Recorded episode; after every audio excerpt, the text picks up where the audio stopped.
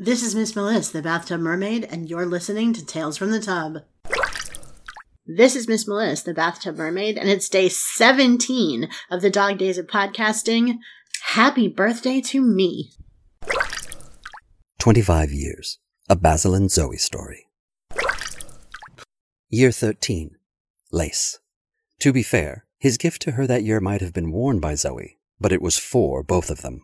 The negligee was a blush peach shade that nearly matched the color of her skin. Sitting in their rumpled bed, the sweaty, satisfied woman lamented, "But I didn't get you anything this year." "Dearest," Basil said with complete sincerity, "you are my gift. Always."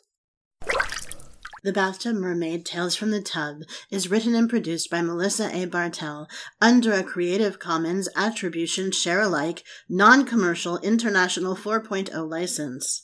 For complete show notes and my contact information, please visit www.bathtubmermaid.com. Thanks for listening. And remember, never let your bathwater get too cold.